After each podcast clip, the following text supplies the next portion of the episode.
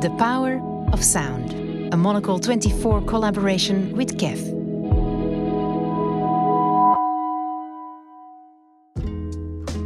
I'm Arlo Parks. I'm 20 years old. I'm an artist, a poet, and a songwriter from West London, and my newest album is called Collapsed in Sunbeams.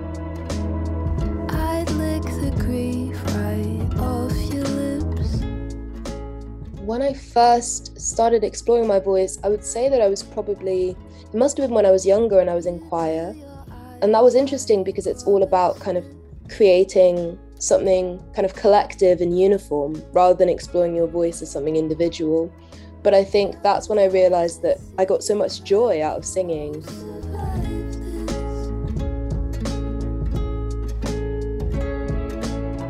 In terms of the Arlo Parks sound, I would say that it's kind of always in flux. I think the way that I create is very much based on instinct and intuition.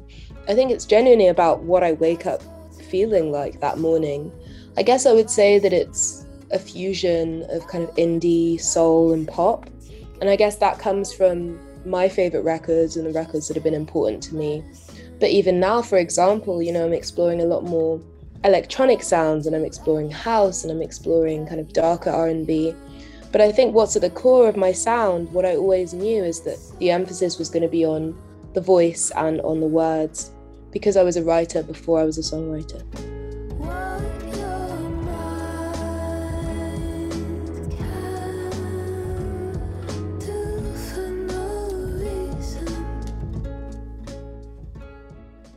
When I format a complicated emotion into something that sounds beautiful, when I kind of envelop a tough poem or a tough verse in these kind of warm, gooey sounds, it strangely makes it feel like it's more okay to feel the way that I do about that situation.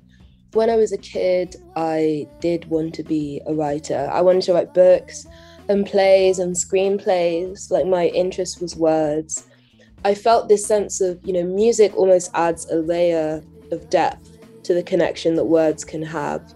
And there's something very healing about music as a medium. So I guess I wanted to tap into that a little bit.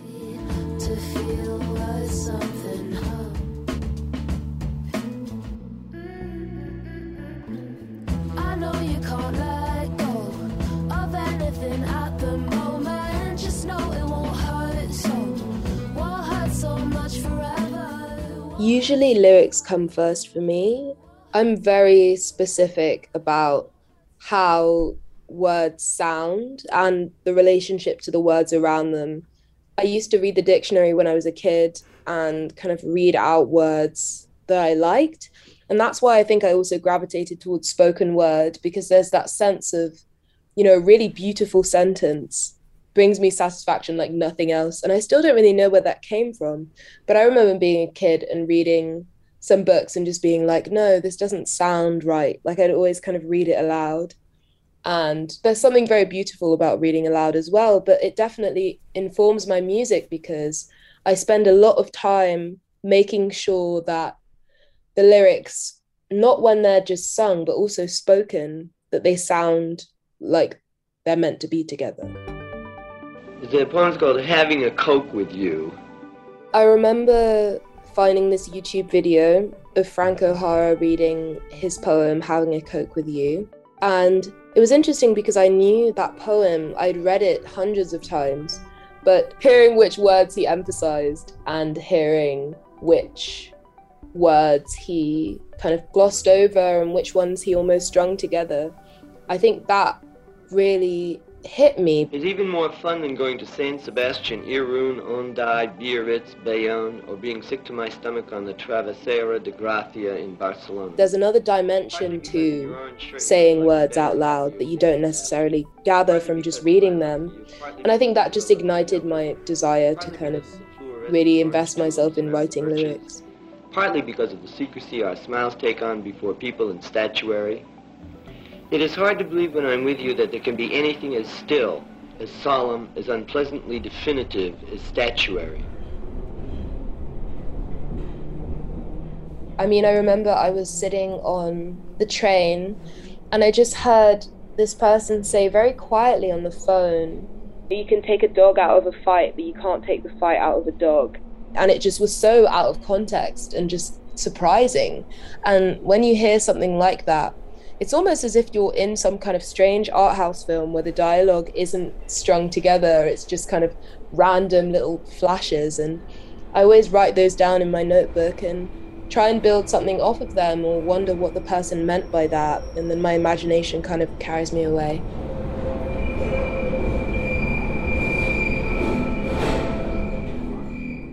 I remember watching this live performance of Radiohead performing Body Snatchers at Jools Holland.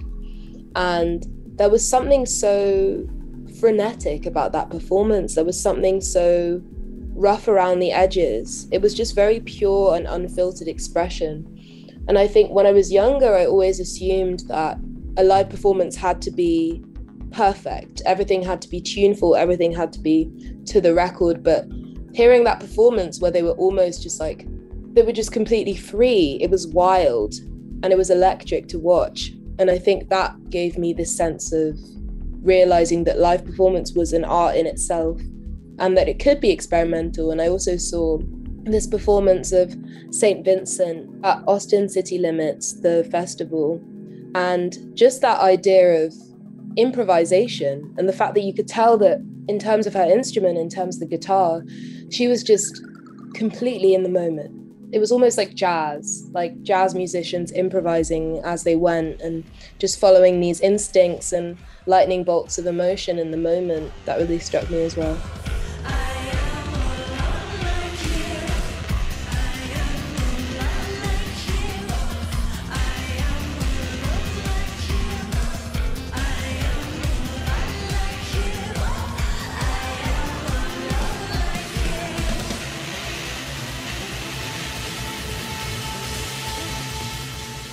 I found, in terms of instrumentation, I found myself being very attracted to either lightly finger picked guitar, like in albums like Pink Moon by Nick Drake or Carrie & Lowell by Sufjan Stevens, or like very heavily distorted guitars, going back to St. Vincent, or Radiohead, you know, the bands. I think there's something very special about the guitar. There's something very malleable about it because when I think about all my favorite albums, the guitar's kind of at the core of them all.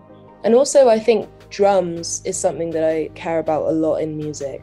That comes from my love of trip hop and hip hop growing up.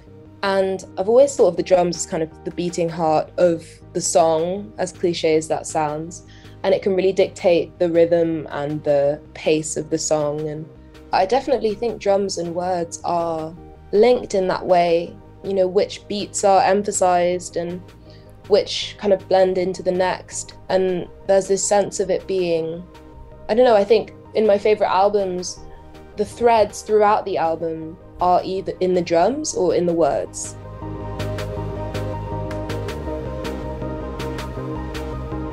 Being on stage is a very specific experience. Like being able to almost heal in public being able to see all these people who have found something special in your music, people who may even have been saved by your songs. It feels like you're just part of this very safe space of people who love music and love what you're doing. But I remember being in Barcelona and playing the biggest stage that I'd played yet at this festival. I was playing essentially in front of this big square and it was about five or six thousand people. And I kind of took off my in-ear at the end of the performance and I just heard this like roar that almost seemed like it echoed throughout the whole of Barcelona. And that was really beautiful.